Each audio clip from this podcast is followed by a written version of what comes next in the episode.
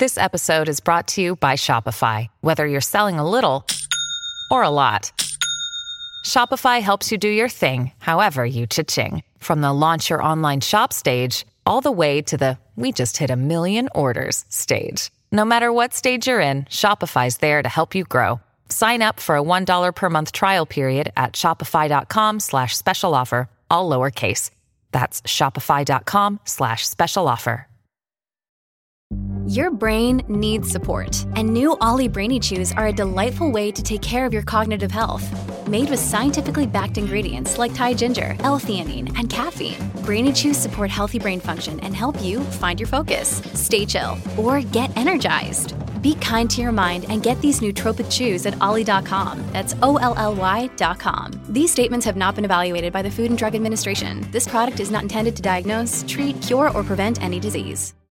Hello, everybody. This is Marshall Poe. I'm the editor of the New Books Network. NBN listeners like to read books and buy them. So we thought we'd tell you that right now, our friends at Princeton University Press are having a remarkable site wide sale. You can get 50% off books, including ebooks and audiobooks, with the code 50, F I F T Y, at checkout until May 31. You can save some real money on Princeton University Press books. I encourage you to go there and check it out.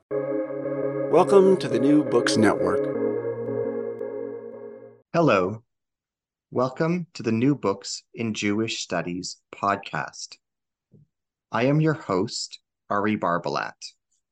I am honored to be in dialogue today with Dr. Aaron Hughes. We will be discussing his new book, Jacob Neusner, an American Jewish iconoclast, published in New York by New York University Press 2016. Dr. Hughes um, for the 2022 and 2023 academic year is the Fulbright Distinguished Chair in North American Studies at Carleton University in Ottawa, Ontario, and is Dean's Professor of the Humanities and Philip S. Bernstein Professor of Religious Studies at the University of Rochester. Thank you for your availability and thank you for your time. Well, thank you, Ari. It's a pleasure to be here. One thing I'm just gonna uh, maybe a little footnote there is that you just call it a new book.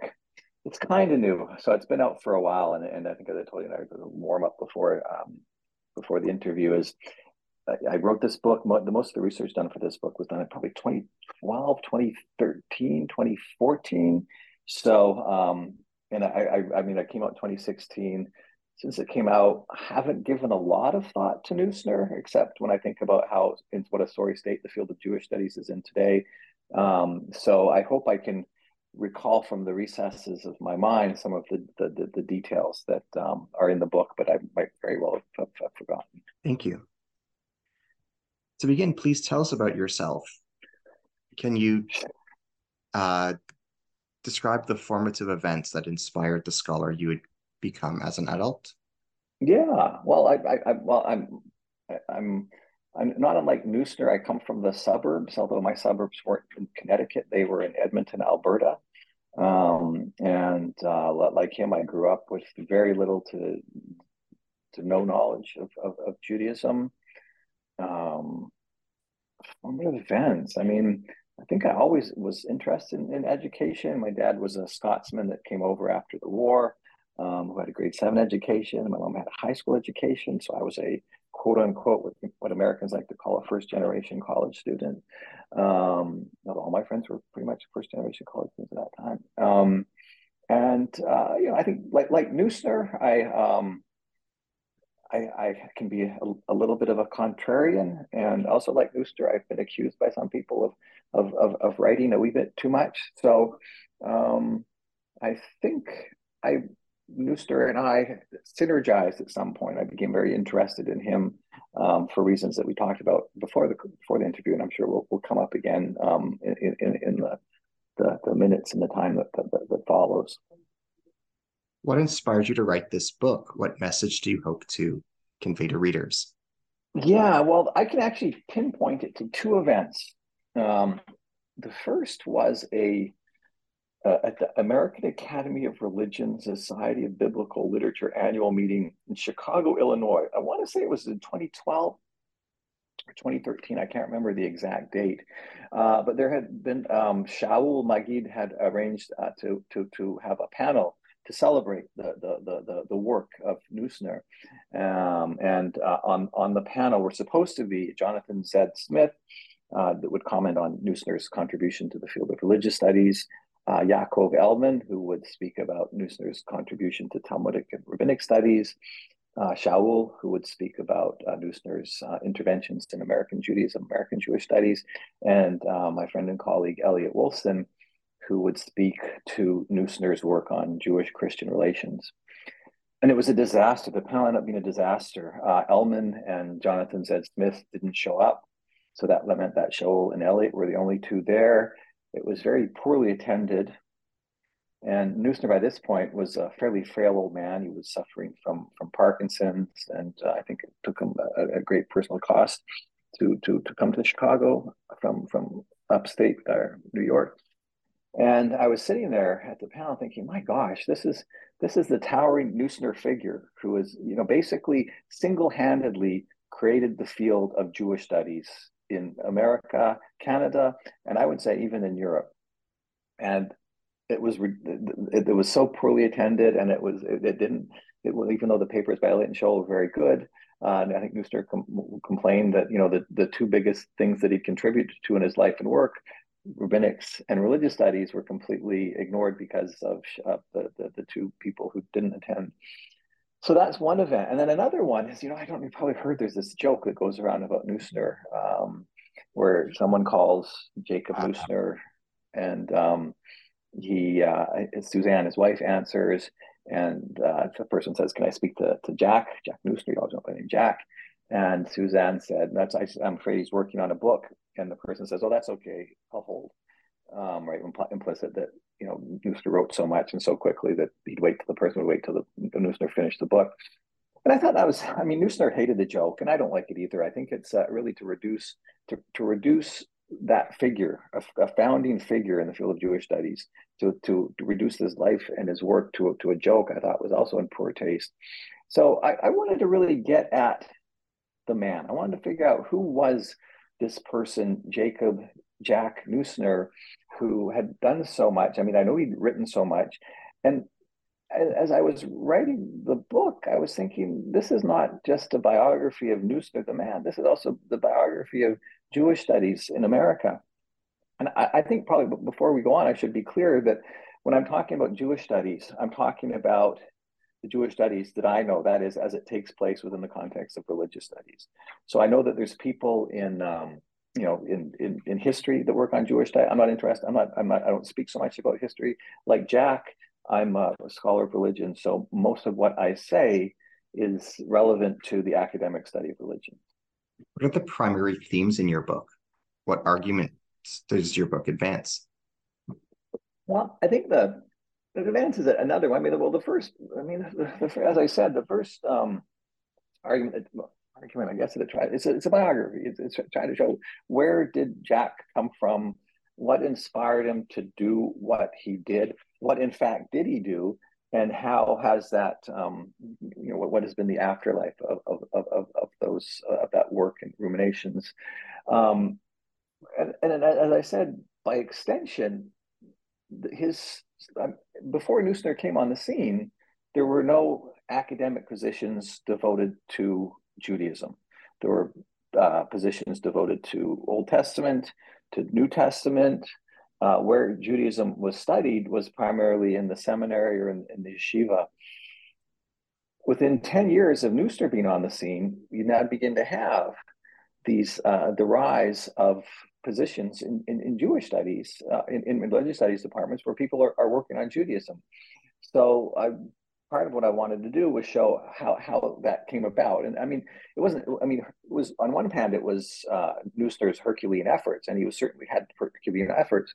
But the other thing were larger things that going were going on, such as the the Schempp versus Abington School District court case that made the study of religion, the study teaching of religion, but not te- teaching about religion, but not teaching religion possible at uh, state universities. So there were a whole bunch of things going on, and I try to I really try try to get that whole context um, within the within the within the book. What would you like? What would you like listeners to get out of our dialogue today? Well, I, I would hope that I I would like I would like listeners to come away with the idea that academic fields and academic disciplines aren't natural. They all have, they all, they're not, they're, they're all creations. And as a good Neusnerian, if we can, and using Judaism as an example, by showing how Judaism, the study of Judaism came to be in American universities, my goal is, my, my goal would be that they would think it came from somewhere. Where did it come from? How did it come about? But not just in the past. If we don't understand where we came from, we risk making the same mistake. So I, I could make the case, um, I'm sure some people would argue with me, that Neusner brought the study of Judaism out of the seminary into the secular university. But now the study of Judaism risks not going back to the to the to the university to the seminary so much, but it risks becoming weighed down by the weight of ethnic studies, where people study things by virtue of the fact that a Jew did or said something, as opposed to trying to connect why that is significant to larger discourses. What is Jacob Neusner's reputation in the world of Jewish studies today? Yeah, that, that, that's. Uh, I mean, I haven't, I haven't. I'm a little bit out of touch with what the world of Jewish studies thinks these days. I would like to think that people. I, mean, I, am I'm going to give you my sense. So my sense is that some of the innovations that Neusner made in rabbinics have now been absorbed so when you have like people that work on Talmudic uh, work on Talmudic uh, issue, like know, like people like Christine Hayes, people like Daniel Boyarin, people like Jeff Rubenstein, I think that they've absorbed some of the ideas that Neusner developed. Um, so I, I and then I think that in terms of religious studies, I think religious, I think Neusner's how do I say this? I think some of the most innovative people in Jewish studies, of whom I would include Neusner, have very difficult relationships in Jewish studies. I'm not quite sure Jewish studies knows what to do with people that are innovative and want to take Judaism and expose it to larger categories of analysis. I think of Neusner, I think of people like Elliot Wolfson, I think of people like Daniel Boyarin. I could might even put my own work in, in, in that category. Jewish studies doesn't know quite do with that.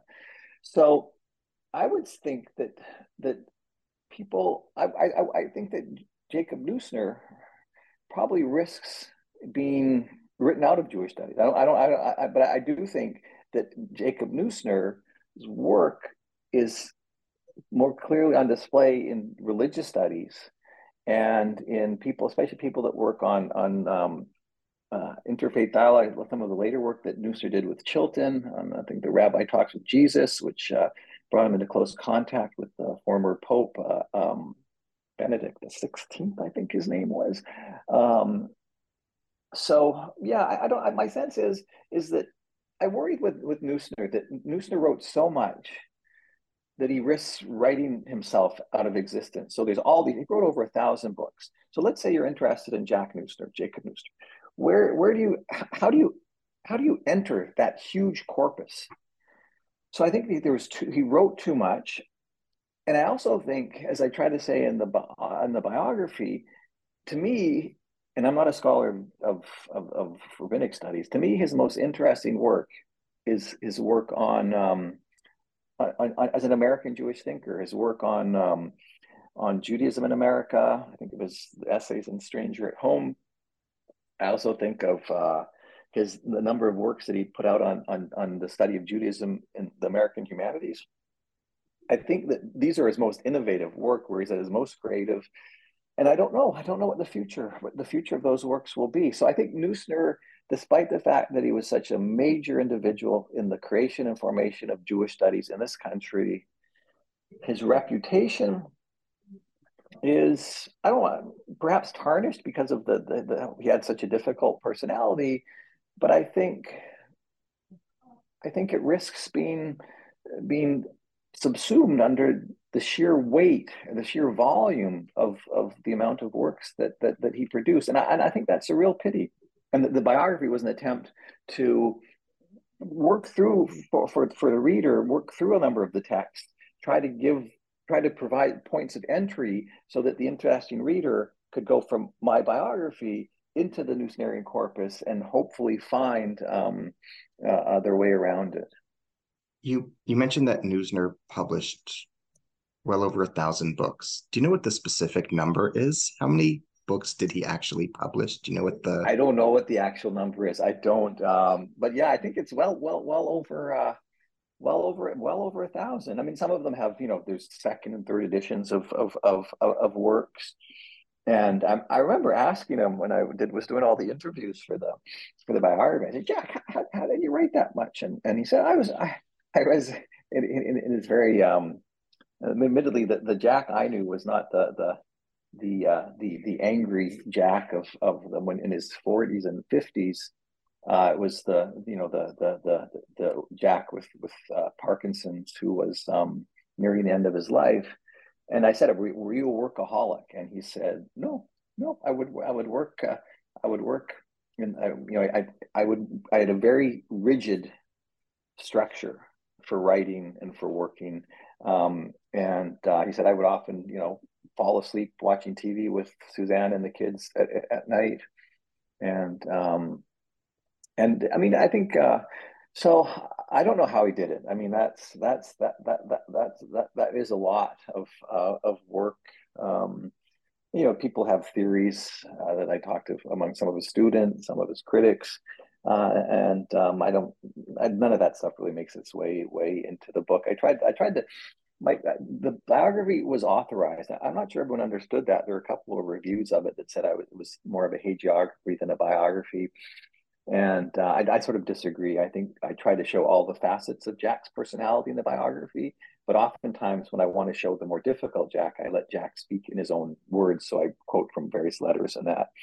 Um, so um, where was I going with that thought? Uh, so yeah, I can't remember. I can't remember where how I got from there to here. Um, but yeah, so uh, it was it was um, I yeah that, that's what I wanted to say is that I I, I want to take the high the high road. I didn't want to I didn't want to um, you know talk about all the the gossip uh, and the political uh, uh, exchanges and the and the the personal. So I tried I really tried to focus primarily on on on the work and how the work fit into certain stages of his life in New York City, in Milwaukee, in Dartmouth, in Brown, South Florida, and then ultimately at Bard College at, uh, in Rhinebeck or Annandale on Hudson, New York. What was the schedule like for him? What writing strategies did he employ? Do yeah. you know he to pull this off? Well, I, I, I know how, how it's done. I mean, because I, I, I write a lot, but I wrote, I mean, I write, in fact, Neusner is a good example not to write too much. Uh, as I said, I'm worried that he wrote himself out of existence. So I think it's, it's all about structure. So he wrote from a certain time every day, from say five in the morning till 11 12 and 12 noon then he would go have lunch go to the gym and and it, every day of the week i remember one time in his his archives are full of interesting letters that um, the i think it was in south florida the department chair had uh, called an impromptu meeting uh, for a Friday, and, and Neusner wrote a, a, letter to him saying, "I won't be there. I won't. I, I, I my my writing is planned for weeks in advance. And uh, for you to say that we're not going to have all of a sudden have a meeting on a Friday means that my whole work and my whole life work balance has been thrown into chaos. So this is just to tell you that I won't make it to the meeting. So I think it was, uh, uh, I think it was, if you could, I don't know how you can do the math though. If you could go from that schedule from say five in the morning to 12 noon every day and punch that into equation and get over a thousand books, I don't know. Maybe he would say you could, but I, am not entirely. Uh, I, I, mean, I'm not. I don't know. It's not for me to. For me to say. In what ways can Jacob Neusner be considered a pioneering American Jewish thinker alongside Joseph Soloveitchik, Abraham Joshua Heschel, Salo Baron, and Mordecai Kaplan?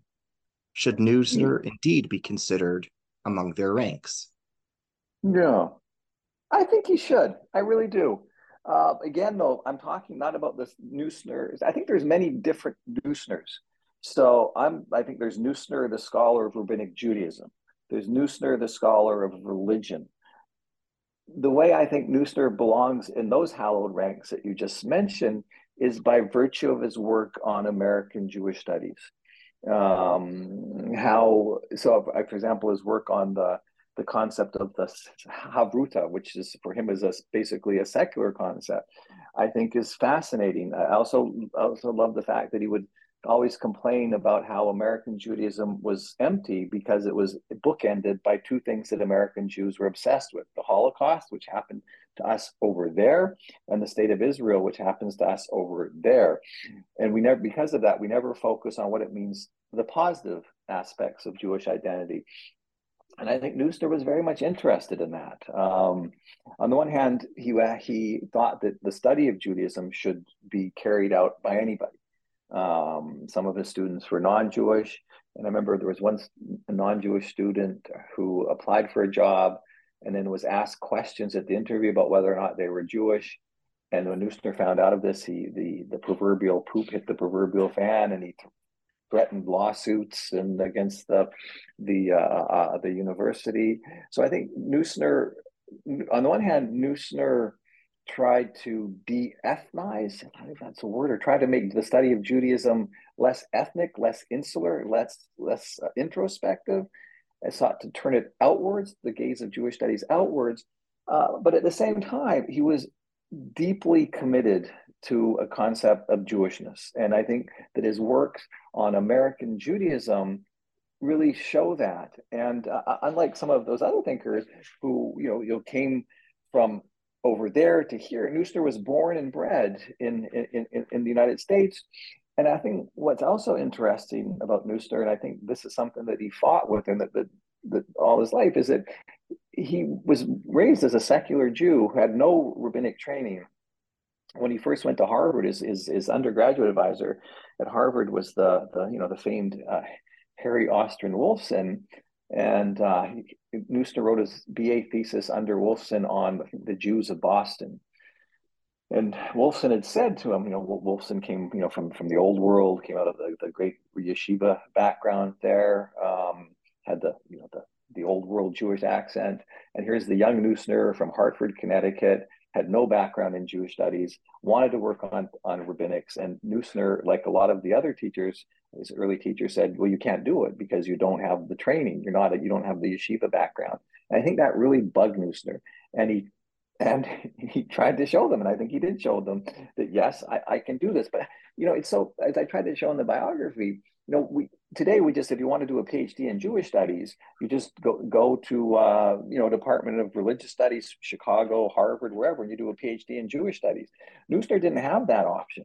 So Neusner, in order to get a PhD, quote unquote PhD in Jewish studies, had to go to Columbia to get ordination from J uh, had to go to JTS to get ordination in the conservative tradition uh, from JTS but while he was doing that, he was also doing a PhD in religion at Columbia. So before Neusner, there was no way to do a PhD in Judaism as a religion. After Neusner, it now becomes very easy to do that. What does your book teach us about American Jewish history? Well, that's funny. What is? That's, that's a good question. I'm not sure. I mean, I say this as a Canadian who doesn't really work so much in, in American history. I work more in Canadian history, especially in my old age. But I think what it shows is, um, you know, the movement. Neusner's life shows the movement of Jews from the city to the suburbs, uh, which other people have written about much more articulately than I have. I think Neusner just, you know, sort of embodies or exemplifies that issue. Um, it also shows, you know, a secular, uh, a secular secular Jewish kid going to Harvard and um, sort of you know this discovering discovering himself there, discovering what it meant to be an academic. Then he goes to um, to Oxford, and at Oxford, you know, having having led the sheltered life in, in Connecticut post war, he goes to Oxford um, on a I think a Ford Fellowship, and uh, spends time in Oxford. Oxford in the post-war years would have been a very different place than the Oxford now. Um, then he went to Germany, went to Italy, and I think began to see the the, the horrors of, of the Holocaust, of the Second World War, and then began to, you know, to, sort of imbibe these ideas. And then I, I think that that that that informed his life. But I also think that Neusner, as an embodiment of a, a certain chapter in American history, made the secular study of Judaism possible. And I only think a kid from the suburbs of Hartford with no with no yeshiva background could have brought about the the revolution of of the, the, the inclusion and incorporation of the study of Judaism in the departments of religious study. Uh, Harvard, uh, Harry Wolfson couldn't do it. Saul Lieberman couldn't do it. Uh, no one could do it. It had to be someone like Neusner, and I think so. I think that's that's the the the real. So I would say, rather than ask the what does my biography show about American Jewish history, I think maybe that it's a different way. How does American Jewish history make someone like Neusner possible? And how does American Jewish history at that particular moment make the study, the secular study of Judaism, the religion, possible? What is Jacob Neusner's place in and contribution to Jewish intellectual history? Yeah, well, that's I mean that's that's a that's a good question. I mean, again, it depends which Neusner you're talking about. So I would say that Neusner, the scholar of rabbinics, you know, brought about it. I, mean, I know many people would disagree with what he did. I think of Saul Lieberman's uh, critique or book review, a extremely negative book review of of uh, of Neusner's early work, something that which for which Neusner never forgave Lieberman and by extension JTS. Um, I think Neusner introduced the idea of the you know the secular methods into into um, into the study of, of, of rabbinics, something that was more critical, more cynical, didn't just believe what the sources told them. So I think he moved the study of rabbinic texts from description to redescription, to use two categories that Jonathan Z. Smith, his friend um, uh, uh and, and former colleagues uh, used. Um, in terms of religious studies, I think Neusner has a place by saying, you know what, the, stu- the study of Judaism is not special. Jews are not special. The study Jews should be studied as any other social group. Again, revolutionary. And because they should be studied like any other social group, we have to explain to non-Jews or to people that work in other religious traditions why, why, why, how. So he attacked. He he he he, he again he switched the gaze of the study of Judaism from one of insularity to one of cosmopolitanism. I'm not sure what the opposite of, of, of, it is. And then in terms of his writings on American Judaism, I, as I said, uh, and as I try to say in the biography, I think that's that's where his work should be picked up. And I, I don't know if it is. And I think that I think that um, I'm worried that Neusner changed everything made the secular study of Judaism possible, but now we've reverted to this to a, to a type of Jewish studies that simply reifies Jewishness and Jewish ethnicity at the expense of broader categories. So I, I'm I'm not I really don't work so much in the idiom of Jewish studies anymore. I work more in Islamic studies now. I work more in religious studies. I work in Canadian uh, uh, uh history. I'm not sure if if what the future of Jewish studies is, if it's if it's just going to be another form of of uh, of uh, of ethnic studies where um, people talk about things. Israel is always the elephant in the room, um, and I think that's the thing about Neusner. Even though he was extremely politically involved with the Republican Party, I don't think it was ever his work was ever particularly ideological, and I, I worry that um, you know now there's you have scholars who are pro-Palestinian scholars who are pro-Israeli in Jewish studies, and they're signing different petitions, and and they're always they're angry at each other. So I, I don't I, I really don't know. I think that I think that Neusner tried to make Jewish studies into something other than ethnic studies. He succeeded for a little bit, but now I think Jewish studies is firmly back in ethnic studies. Although the difference now is that it's carried out in the secular university as opposed to before he came on the scene when that was carried out in the um, uh, in the yeshiva. Which is your personal favorite book or work by Neusner? If you can't name only one, can you share a few that come to mind? Which res- yeah. which one or ones resonate with you the most? I like the, I like Stranger at Home, which uh, I think it you know sort of resonated with me with you know what it means to be a Jew in America, and by an extension, an American Jew. I like the way that he he he he tried to depart from defining American Judaism in terms of the Holocaust on on Israel to something more integral to, to Judaism, something more positive.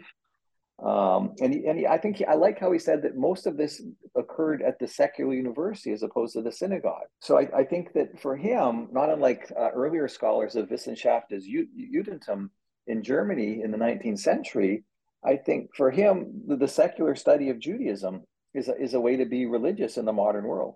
And I really, um, and I, I think that resonates with me a lot. Um, strangely enough, I mean, the work again, as I said, I'm, I'm not a rabbinicist or a scholar of the Talmud. Um, I, I would have to leave it to others to figure out to, to say what is the most important work there. But the, it, it's really the, the, the sort of theological ruminations on what on, on American Judaism that I, that that speak most to me, and I think is Neusner at his most interesting and his most creative. And I think it's the Neusner that deserves and, and should be read. And and as I said, I, I worry that that that it, it, won't be read. I mean, I, I I don't know what the what what the what the afterlife of of Neusner's work will be. Which scholars and thinkers had the greatest influence on Neusner? Which books in ah. Judaism, Jewish studies, and or Jewish thought and philosophy had the greatest impact personally on Neusner? That, yeah, that's so tough for me to answer because he he he complained bitterly or fell out with pretty much everyone. Um, I, I remember he said that that he really when he was when he was writing his dissert when he was doing the rabbinic degree at JTS and the PhD in religion at Columbia, he said he really found interesting works by scholars of religion, people like Mircea Eliade, people like Emil Durkheim, uh, people like James Frazer. And I think that he said that it was so interesting that he was doing all this work in Jewish stuff in, in rabbinics at JTS and doing all this non-Jewish stuff at Columbia that he that I think the innovation of his work is that he's able to bring them into some kind of equilibrium to show how each illumines the other. So I think he was influenced by people who um, who weren't in Jewish studies, who were doing more more, more things in the academic study of religion. Um, I think what really influenced him before he moved to Brown, he had a position at Dartmouth, and he always at that year in Dart, he was there for a year and at that year at Dartmouth, Jonathan Z. Smith was there as a visiting professor, and Hans Penner was there. And he said that they would always, um, when the first six months he was there, Hans Penner in particular would kind of tease Neusner about, well, it's just Jewish data. Like, wh- why is this significant? Why should we even care about this? And Neusner, be, Neusner internalized that. And he then began to say, well, to answer Hans Penner, and he would give some papers during their, their meetings or whatever in which he would try to connect the study of Judaism to larger categories. So I think there's that formative year, whereas Neusner, J. Z. Smith, and Hans Penner at Dartmouth that really did uh, was really formative for for for Neusner.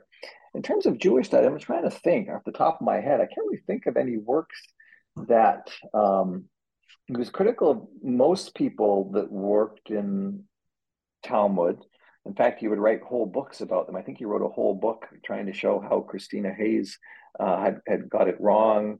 Um, he, uh, I, I, don't think she did, it all, but anyway, this is, I'm just not not about. Uh, so I'm trying to think. I don't, I, I don't know. And I think that, but I, I think maybe this is a good, nice segue into the, the idea that Neusner was very much a contrarian. He was had a very difficult personality he fell out with most people um, but i think that's was part of part of the personality that also gave us these really wonderful creative works but at the same time there's a lot of people of a certain generation that still remember the unpleasant interactions that they had with Neusner. What was Neusner's relationship like with Cardinal Joseph Ratzinger, who would later become Pope Benedict XVI? Yeah, that's right. Who apparently is on his deathbed at the moment too. Um, I think they liked each other. Uh, well, I don't think they did like each other. I think that um, uh, uh, I, I, think that, that Ratzinger um, or the Pope, called Pope Benedict. I think Pope Benedict um, really read and, and cited from Neusner in his own work. I think that, um, and I don't think is uh, Pope Benedict um, gave uh, Neusner a, a, papal award.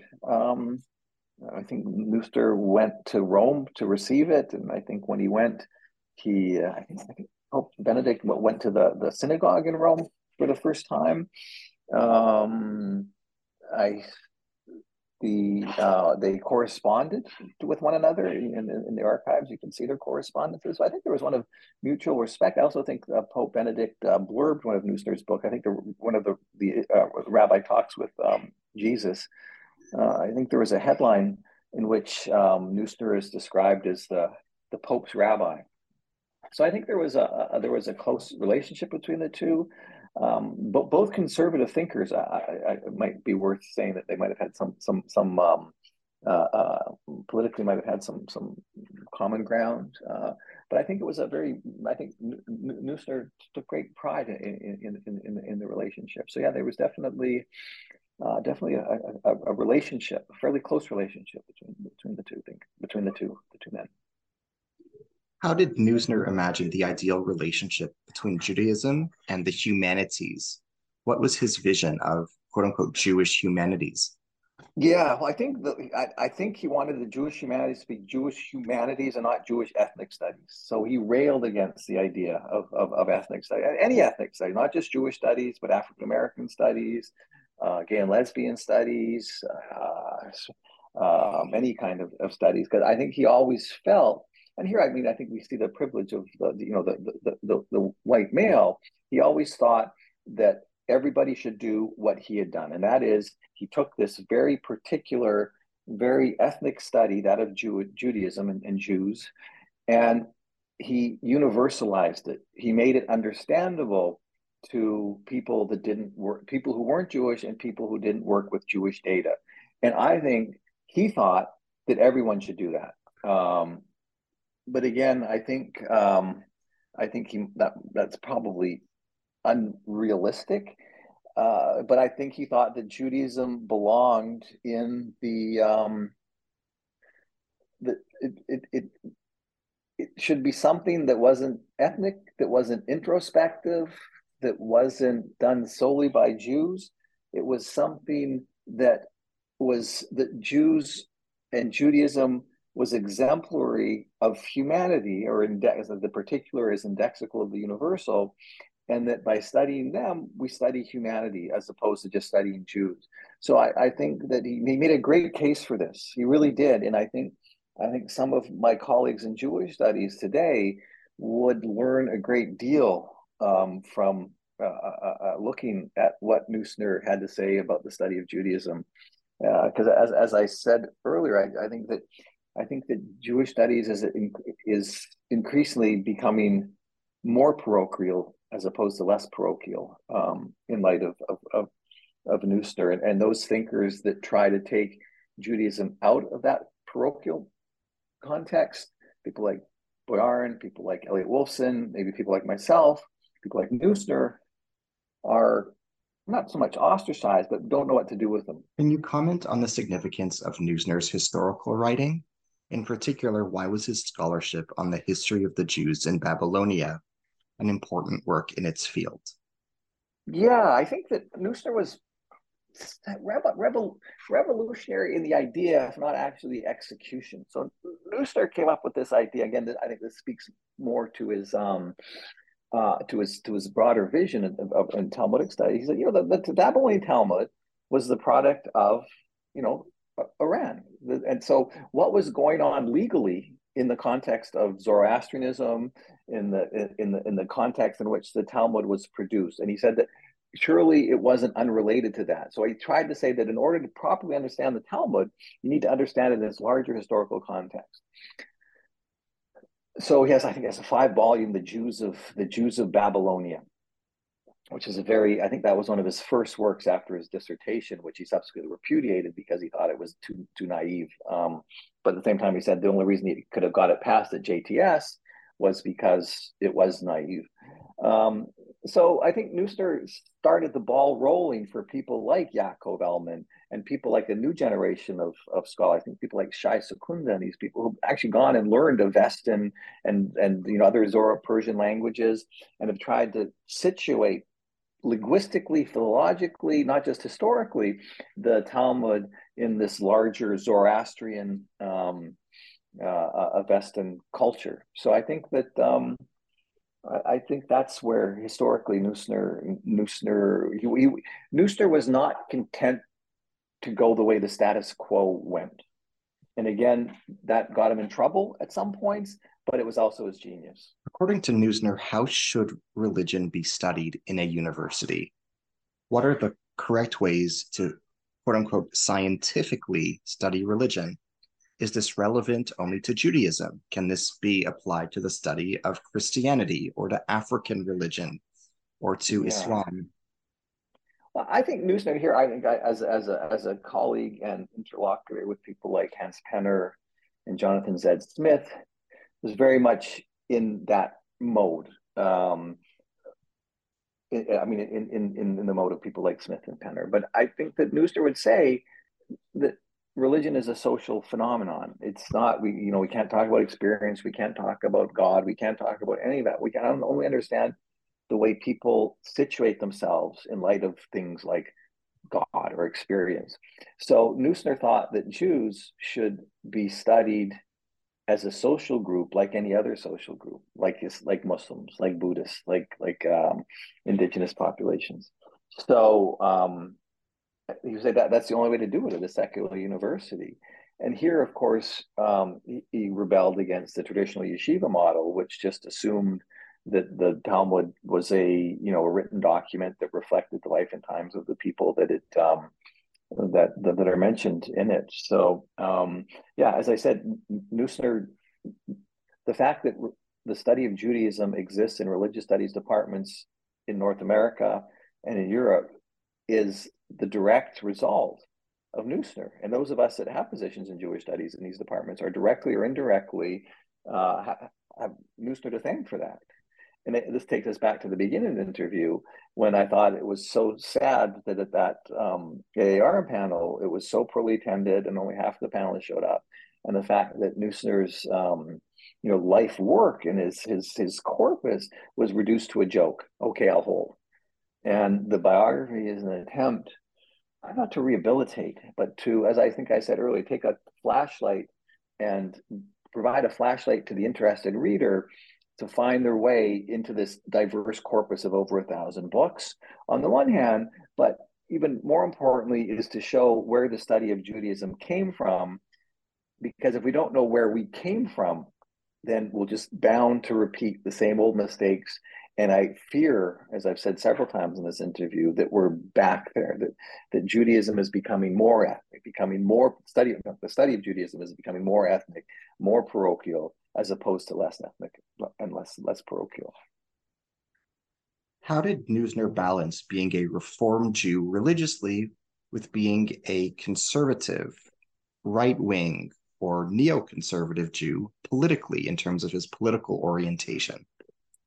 Yeah, that's a great question. I, I think I think he was probably a, great compartmentalizer. Um, I don't, I, I, I, have no other, no other way than that, that he could do it. I remember near the last 10, five, six years of his life, he, he, he um, publicly broke with the conservative movement from whom he had smicha or ordination and, um, and said that his true home was in the Reform tradition and that Reform Judaism was a true was the only true American Judaism. Um, but I think he could do that quite easily and not not not worry about um, you know being further right than Jesse Helms on on on on the NEA and these kinds of things. I don't think I I, I don't I think he could but again and I I, I say this as a as a positive thing because Neusner, despite his politics and despite his right wing politics, you don't really see his work is ideological. And now in, in the academy and in, in Jewish studies in particular, I think that ideology, you know, right wing, left wing, pro Israel, pro Palestinian, pro Zionist, anti Zionist, is now become is now is now seeped into scholarship in such a way that it's not compartmentalized. Uh, and I think this is, is is is a detriment to the field and to the academy more generally.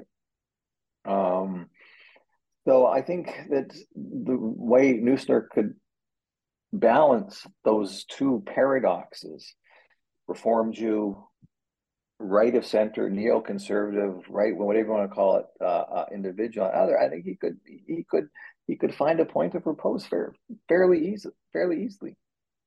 What was Neusner's reputation in Europe? Yeah, well, Neusner again, I think was um, Neusner's was Herculean. I've said that term before uh, in his vision and in his when he came up with an idea and he wanted to see it through. Nobody could get in his way. That was good, and could also be bad because he rubbed people the wrong way. Could rub people the wrong way. Uh, but Neusner created the um, single-handedly created the European Association for Jewish Studies, the EAJS, which is the uh, the European equivalent of the AJS, um, not just intellectually uh, and through the the power of his personality, but even financially uh, uh, helped to um, to to to sustain it through various um, uh, uh, organizations that that I think is yeah there was the Max Richter Fund which was his his, his father uh, father-in-law Suzanne's father had um, uh, had established. Know, he also had a number of of, uh, of successful benefactors that helped him uh, throughout throughout his life. So Neusner did not just created the study of Judaism in religious studies in North America. He also did it uh, in in, um, in in in in Europe as as well. So it's um it's, it's it's quite it's quite amazing, but Europe, not unlike here, has forgotten. We're very we as academics like we have our heads in our sand a lot of times as we we we uh, we for, we have selective memory. So um, I think on the EAJS website under the history, there's a brief mention of Neusner. Uh, but of course, that brief mention doesn't doesn't give us doesn't give him the full credit for all that he did. Um, and the same thing with the study of Judaism in religious studies in America. We have an idea that Neusner was somewhere behind it, but we tend to ignore it or we tend to pretend it didn't exist. And the biography I don't even know what's happened to the biography. I don't know how people are reading it. I don't know if they read it. I don't know. I mean, got some reviews, fairly good reviews, some bad reviews, but um, I think that uh, I think we've we we I, I don't think we we we've served Neusner well in terms of what he did. Um, but again, I think all this is exacerbated by virtue of the fact that he could be such a difficult personality and rubbed a lot of people the wrong way. Can you comment on Neusner's dissertation at the Jewish Theological Seminary on Rabbi hmm. Yochanan mm. ben Zakkai? What does it postulate? Yeah, well, that's you know, like I said, this is where I, I run into the, the, the the outer recesses of my memory because this the research for this was done like close to ten years ago. The book came out like eight years ago. Um, it was on Yohanan ben Zakkai. You're right. Um, it was by his later accounts, a fairly typical descriptive account of Yohanan ben Zakkai, taking the sources as if they were accurate accounts and then trying to describe the life and times of Yohanan ben Zakkai. Um, later repudiated it. I think probably I think rewrote it again. I'm I, I can't uh, in light of the, the, later methodology that it developed, which was much more cynical and much more critical, and not taking sources at face value. Uh, but as I think I said earlier in the interview, um, even though he repudiated it and rewrote parts of it, he said that the only way he could have succeeded in passing at JTS was to take that, what he would later call this naive methodology of, of, of, of, of sheer simple description as opposed to redescription and analysis. So I think this dissertation represents the um, all that his later work went against. And then it, it's funny. It, it, I don't know if you're going to ask me about his first job was at Milwaukee, University of Wisconsin at Milwaukee, which he lasted for a year. I think it was 1961 to 1962. Um, and there, I think a typical uh, fracture of so many people in Jewish studies is he fell out with the local Jewish community, which had put up the funds for the money. Um, I think he brought in speakers that they didn't think were appropriate. Um, I think they wanted to look at what kind of courses he was teaching at the university. And I think, as by all accounts, he said that they didn't want Jewish studies to be too successful because other fields might get jealous. And um, um, he lasted a year and, and, and, left. But again, I think that, that tension and the struggle, the fractured relationship between scholar of Judaism or Jewish studies scholar and local community is um, is is a, is a real one. And I think Neusner also wrote very articulately about this. Is is the scholar of Judaism simply a representative of the Jewish Federation and carries on at the local at the local university what was done in the Jewish day school? And he would say this is not the role of Jewish studies. Jewish studies has to be academically respectable. And um, and I think, as I said, he wrote very articulately about that. And I think that scholars in Jewish studies today would be well served to uh, uh, uh, look at some of his reflections and ruminations in those areas. What was Neusner's relationship like with Abraham Joshua Heschel? Yeah, I think Susanna Heschel, uh, uh, um, Abraham Joshua Heschel's uh, daughter, could speak more to that. Um, she's a friend of mine, and she always, I'd say it was a very good relationship. I think Neusner always felt that Abraham Joshua Heschel was ill served um, and and not respected and ill treated at JTS. And uh, Susanna tells about how um, Jacob Neusner would babysit her when she was young, and I think she once a month. So they were had a they had a close relationship, uh, and Susanna Heschel was um, very very supportive and very very helpful in writing the biography and um, uh, she's a very very like I said a very supportive colleague and I think that she has a, a soft spot for Jacob Neusner and I think Jacob Neusner had a soft spot for Abraham Joshua Heschel yeah. and it's it's, it's as as it should be. How is Jacob Neusner viewed in Israel? How was he perceived in Israel during his lifetime? How do Israelis in Jewish studies perceive his work? How do American Jews in Israel remember him? What reputation yeah. does he have in the Reform and conservative Jewish communities in Israel? Yeah, that's a. I mean, it's a tough question. I mean, like I'm, I'm not an Israeli. I don't. Um, I don't spend time in Israel, so I, I can't really speak to that. I can speak to a broader tension between the Israeli Academy and the American Academy. There's certain tensions there. I mm think um, Neusner's work was part of that. I think that uh, people uh, people in Israel didn't respect Neusner's work. In like manner, Neusner didn't respect the work of people in Israel. Um, he would always send his students, especially young graduate students, to Israel so they could, um, you know, work on their Hebrew.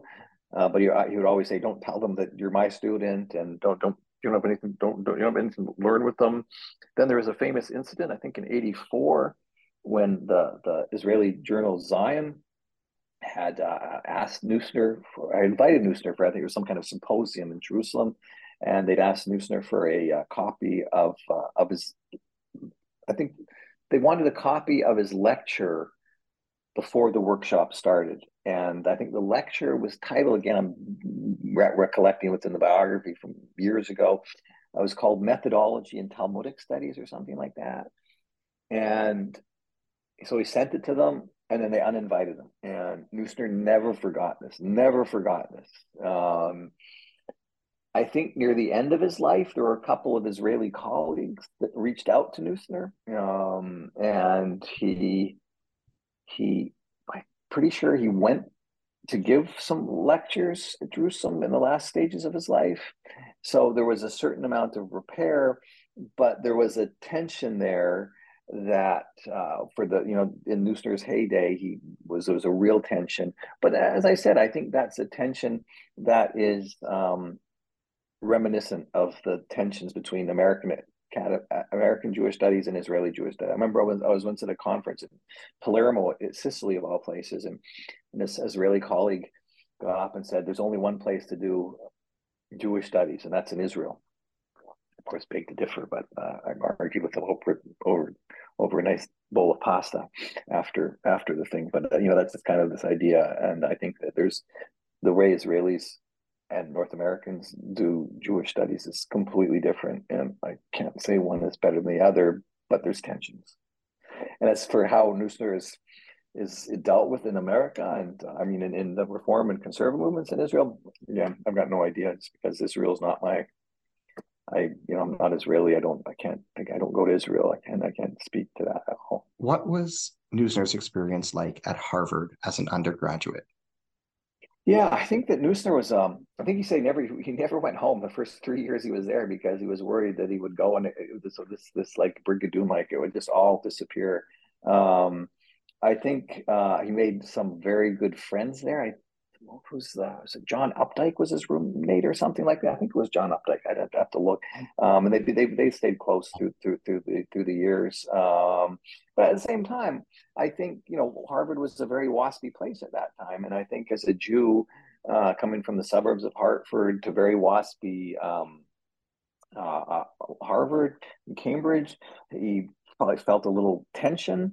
Um, and then there his, his his advisor, as I said earlier, was the the the late great Harry Austryn Wolfson, who also didn't fit in at Harvard at all. Um, and uh, Wolfson encouraged Neusner not to go into Talmudic studies or rabbinic studies, but to go into uh, uh, you know do like American Jewish studies or something like that. Uh, so I think it was it was formative. It was important to him but again, I think like any young Jew in a waspy environment, there's um, you know there's it, it, shapes you. And then he went from there to Oxford, which is even more waspy. Um, and I think at, at, Oxford, he said that that's when he began to because there's no reform or conservative Judaism at Oxford at that point. It's then that he began to um, be more orthodox or go to Orthodox, you know, Shabbos and um, and it's also there that he I think there that he he he, he I think he, he complained at one point that in Britain at that point he began to encounter anti-Americanism and mainly came from the Labor Party in Britain, and he said so because the Conservative Party was more um, more more positively disposed to America, he joined them at Oxford. And it said not so much because he understood, you know, the conservative labor divide or British politics, but because he thought that the Conservative Party of uh, Britain was the Friends of America, and that's where he gravitated to. And I don't know, maybe that had some some um, uh, impact on his later conservatism? I don't know. I, I can't say. It would just be speculation. What was Neusner's relationship like with scholars and professors at the Jewish Theological Seminary during his time there? Yeah, I don't. I mean, he always had a, a very tortured relationship with them. I think it was. I mean, that, that was probably exemplified by the um, by the the the the argument, the outright argument that he had with uh, uh, uh Saul Lieberman um, he was yeah so i think he I, again it was this very difficult relationship. He didn't he felt that it was the yeshiva the world that he left behind and the world that he wanted to change. It was the institution that didn't treat abraham joshua heschel properly one of his one of his you know one of his mentors. Um, it was the place that he always would say that they they kept his they didn't keep his books out in public. You had to request them. Um, and it was the place that he ultimately repudiated when he said that he was now switching allegiance to to reform judaism. So it was his whole life the the jts was a um, counterpoint you know as, as to, to to to to all that that he tried to do so I think it, it looms large, and um, I think that that Neusner tried and succeeded in creating a type of Jewish studies that couldn't be done at JTS, and in fact was the direct opposite of what was being done in JTS. So again, I think it looms large in his imagination and his, his, his scholarly output and scholarly thinking. Can you comment on Neusner's experiences at Dartmouth College, at Bard College, at University of South Florida, and at Brown University at later later stages of yeah. his career? These are all different yeah. places, but how yeah, did he evolve in these institutions? How did these institutions perceive him? What was his relationship like with students and scholars at these institutions? Yeah, I, I think I think ultimately, and we could even throw in that the Institute for Advanced Studies at Princeton and Clare College at, uh, in in in in, uh, in uh, Cambridge at the UK. Um, there was always a pattern. He'd go, felt good, then would all of a sudden begin to gradually feel alienated before he would have a bust up. Uh, so I think the the one I mentioned earlier, he was there for for a year at Dartmouth, which I think was formative because Hans Penner and Jonathan Smith were there. From there, he went to Brown. Brown was, his, I think, him at his most prolific. It's where he did all the work in in Talmud. It's where in rabbinic studies, Mishnah. It's where he trained his graduate students, everybody from William Scott Green to um, uh, Howard Eilberg-Schwartz to you know, all the ones I'm, I think he, he, trained over 20 graduate students, one, one, only one of whom was female. Um, but he fell out. I mean, he was, he fell out with the administration, uh, uh, uh, Ward at, with the, the president of, of the, of the university. Um, then went from there, I think, the Institute for Advanced Study for a year, loved it at first, but then gradually fell out with the administration um, from there to South to South Florida, which was I think would have been his first encounter, other than at the University of Wisconsin Madison, uh, uh, Milwaukee, with a public university, which um, is considerably different from a private university.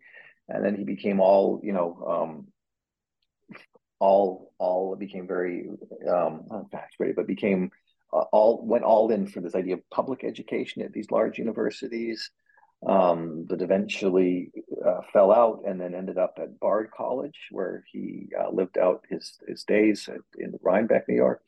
And I think all, all of the and, and there he did more um, more theological stuff with the, the Christian theologian Bruce Chilton.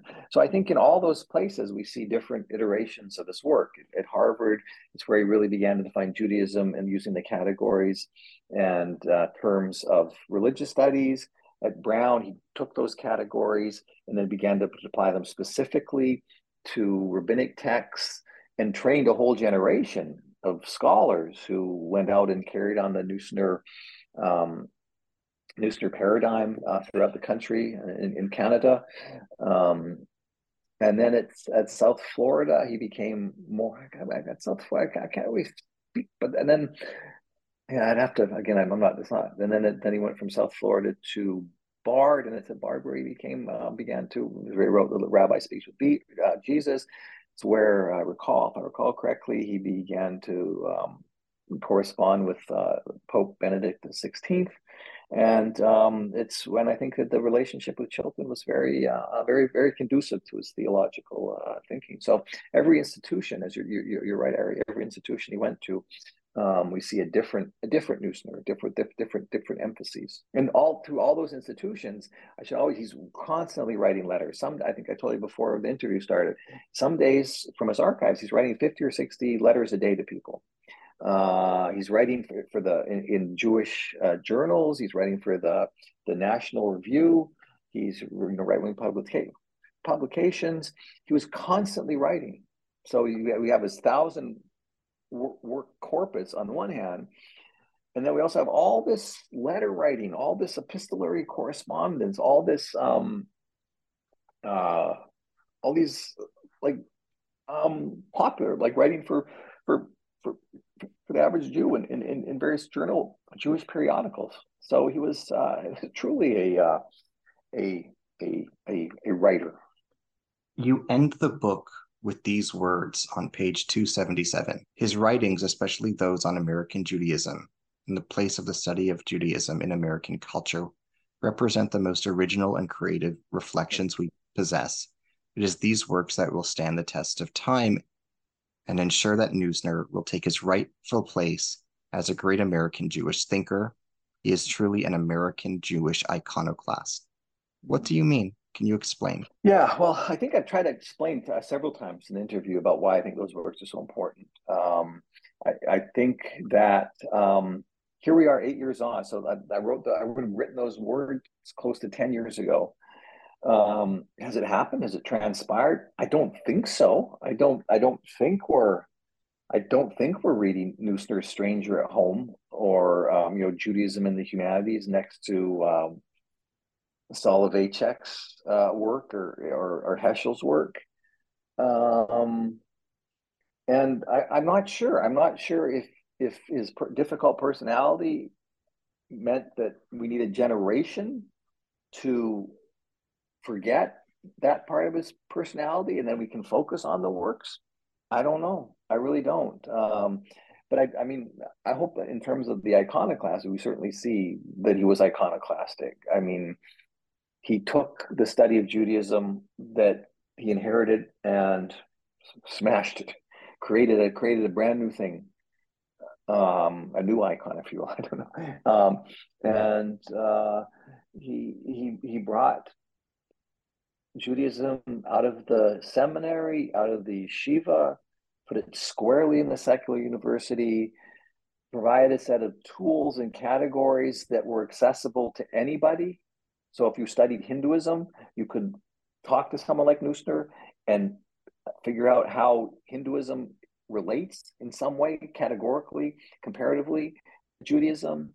And just as importantly, he made it so that anybody, Jew, non Jew, could study Judaism. But as I said, we forget, and I'm not sure where the study of Judaism is, is today. I think the study of Judaism, uh, probably colleagues would disagree with me, is, but I think some would agree, is in a worse place now than it was uh, than than what Neusner wanted it to become. As we bring our dialogue to a close, do you mind sharing with us what your current research is on and what you've been working on since the completion and publication of this book?